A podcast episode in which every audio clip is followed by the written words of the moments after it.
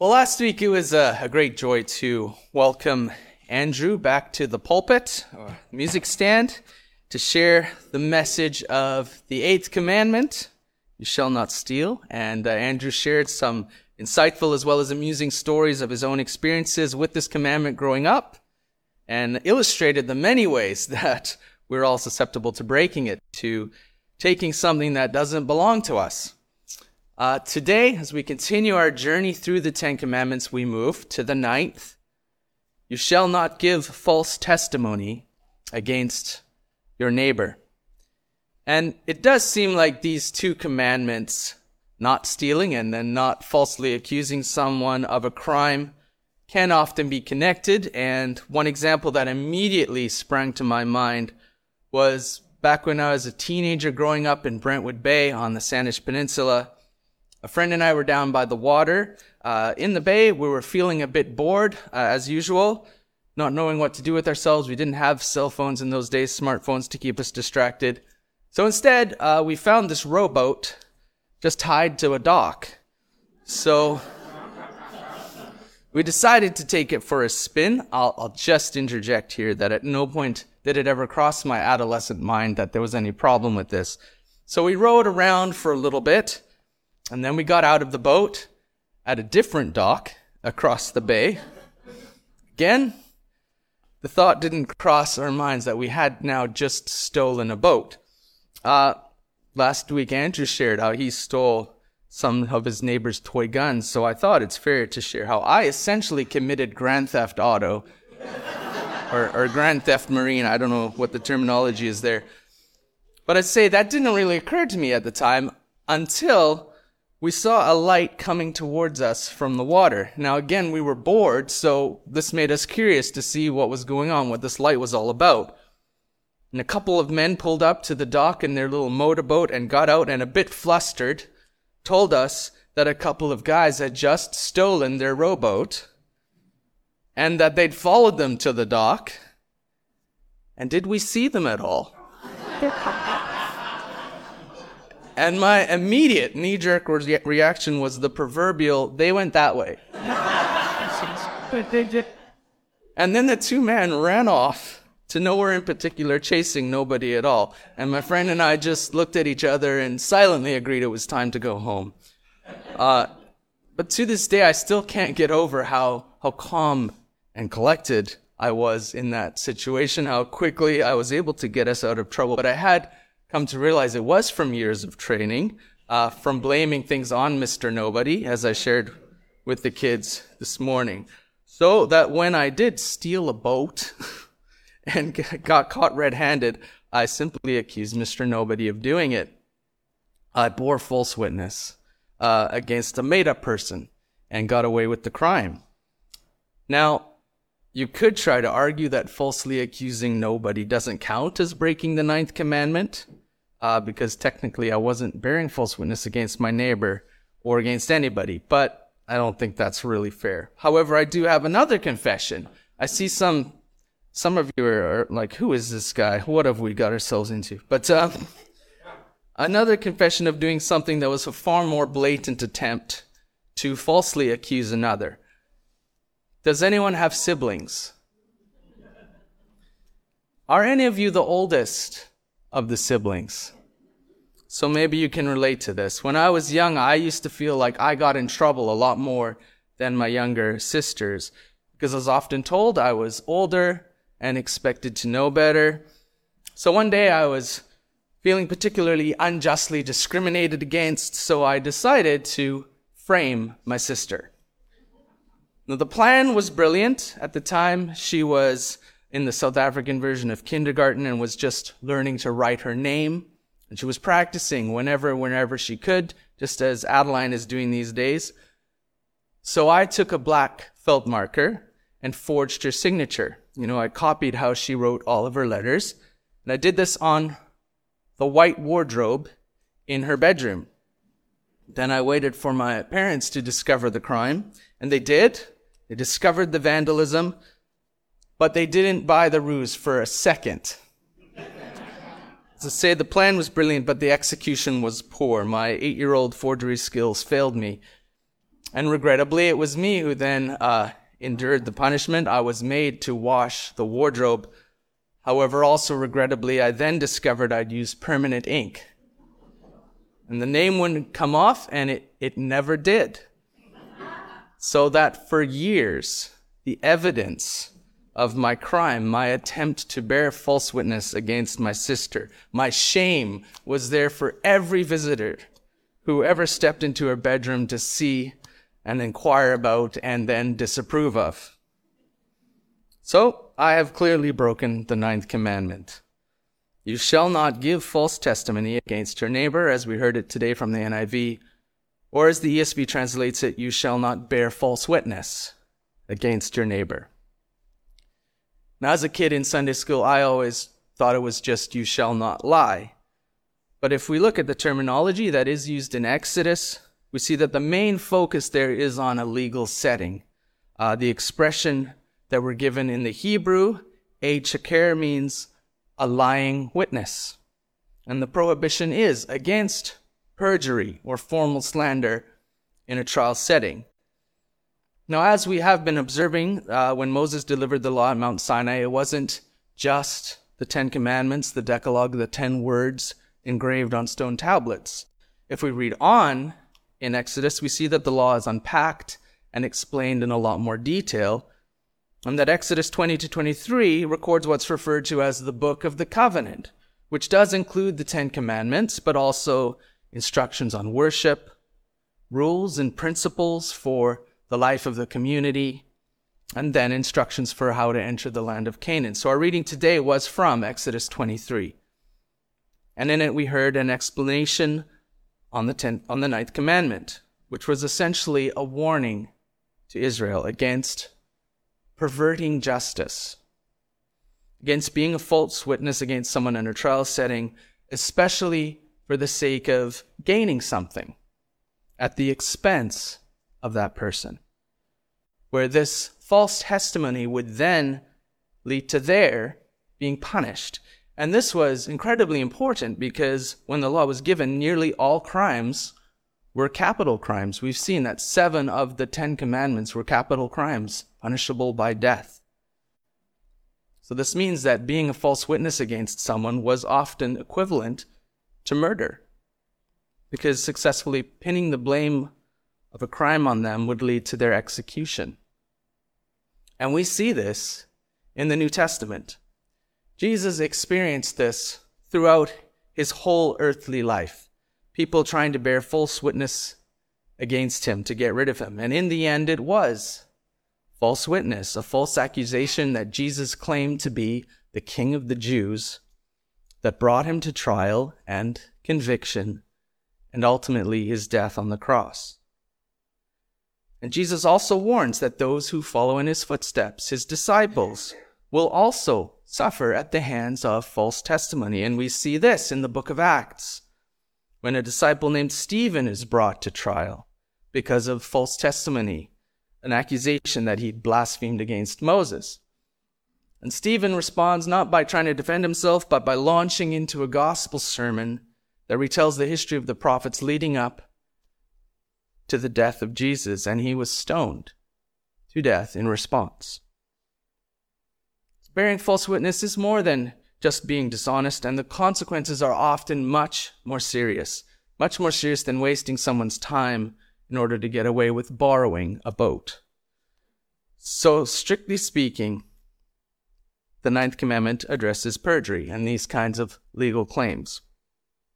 However, if we do read the commandment in the context of the whole of Scripture, we see that it also does imply dishonest speech in general, including lying, slander, gossip, all manipulative, deceitful, insulting speech, as well as testifying falsely about oneself or about others particularly for personal gain. And we, gain. And we read this in Leviticus, Psalms, Proverbs, Matthew, Romans, and Peter's letters to the church. There are multiple warnings about being a forger of lies, because this does lead to the pain and suffering of others.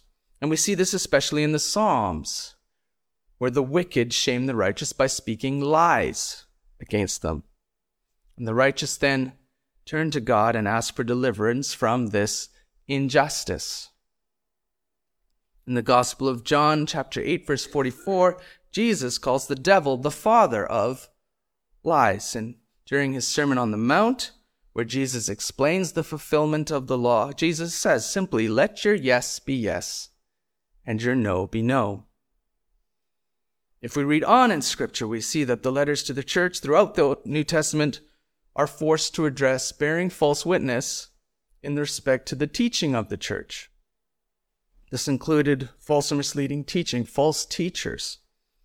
And the letters explain that any teacher who bears false witness against the truth of God's word is abusing the authority that's been given to them by Christ to serve his body.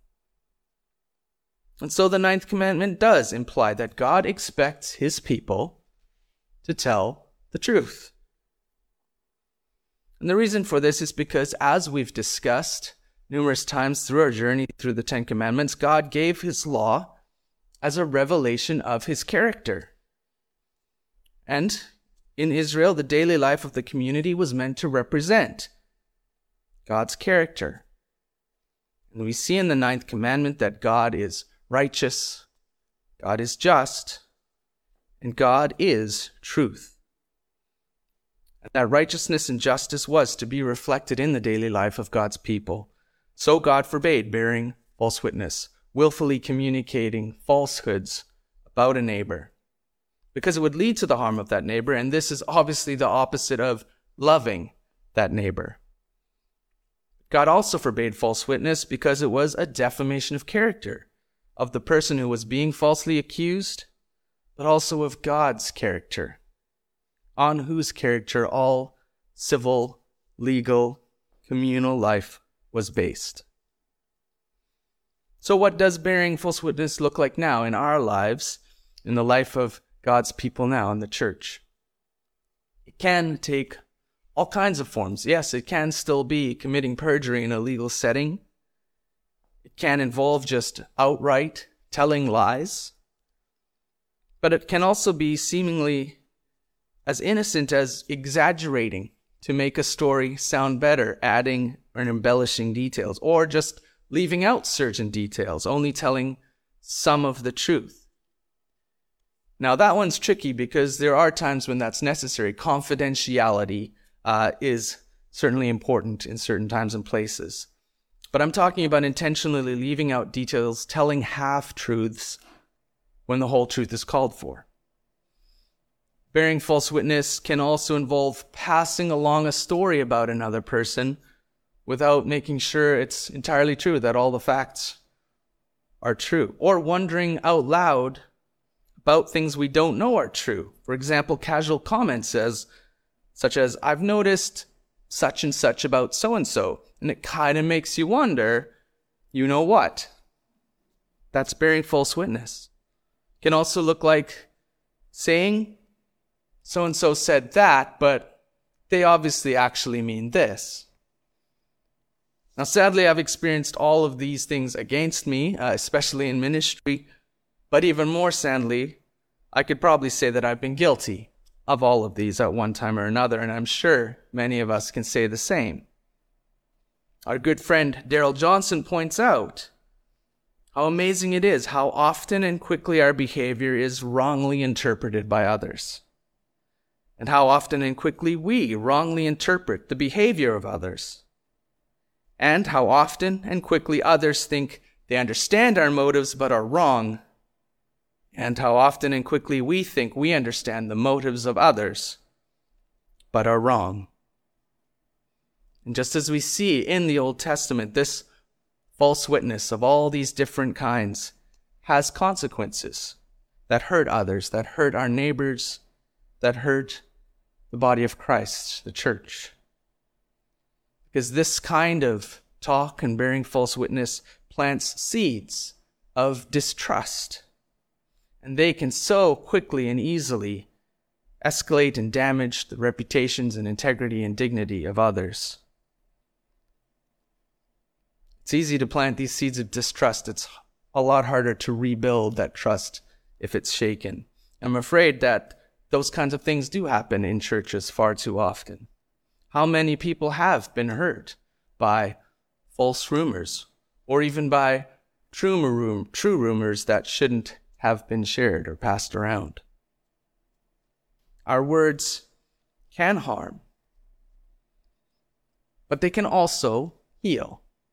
And so we are given a choice how to use our words. In any community, especially in the community of the church, relationships do require trust. And trust does require telling the truth. So learning to love our neighbor, learning to love one another needs we, means we need to speak the truth to one another. And so we are called to be honest in all aspects of our life, in our private lives, as well as in our public lives and our life together as God's people. So how do we do this? When we speak, we should aim at all times for it to be with love, as well as with wisdom and discernment, and of course with truth, so that our words honor God and our neighbors. And our friend Darrell Johnson provides five suggestions for how we can do this. By one, biting our tongue, if necessary. You've heard the old saying, if you have nothing good to say, don't say anything at all. If you have nothing good or honest to say, don't speak. Two, by plugging our ears, by refusing to listen to rumors, innuendos, or gossip. Three, by putting ourselves in others' shoes, asking how we would feel if the thing we want to say about them was said about us. Four, by asking ourselves why the truth isn't good enough why we feel we must stretch or twist it, asking ourselves if we've been hurt or angry or insecure, and maybe that's why we need to exaggerate or prop up our ego, make ourselves look and feel better. Or maybe we're feeling self righteous, feeling like we have the right to judge, and then spread our verdict about others to the rest of our community. Or maybe we are afraid of the consequences of the truth Maybe we are afraid that there will be punishment or retribution or something. As we've observed today, the ninth commandment reveals to us the character of God that He is just, that He is righteous, that He is the truth. And so, because of this, we know that we can always trust Him. And this means we can speak the truth by five coming into the presence of Jesus, the light of the world, and letting him shed light on the situation as we ask him, why are we tempted to be dishonest? Let him expose us to ourselves. Let him reveal our real motives to ourselves. And we can do this because we know we can trust Jesus, because though he does reveal to us our sin, crimes, it's not to punish us.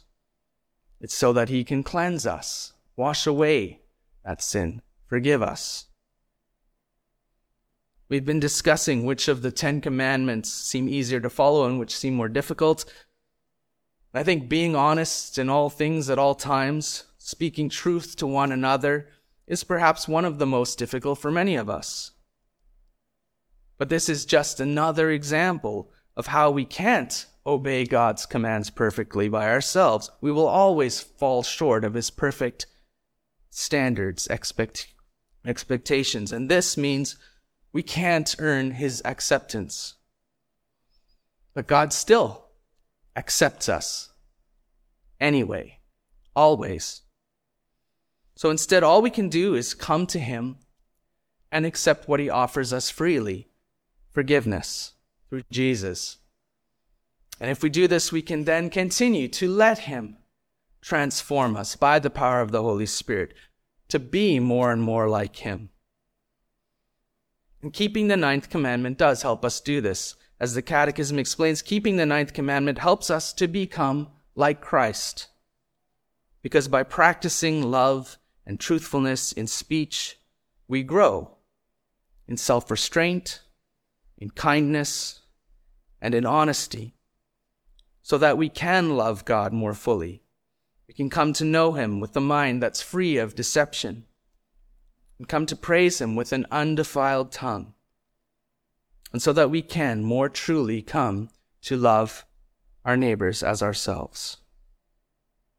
So let's pray.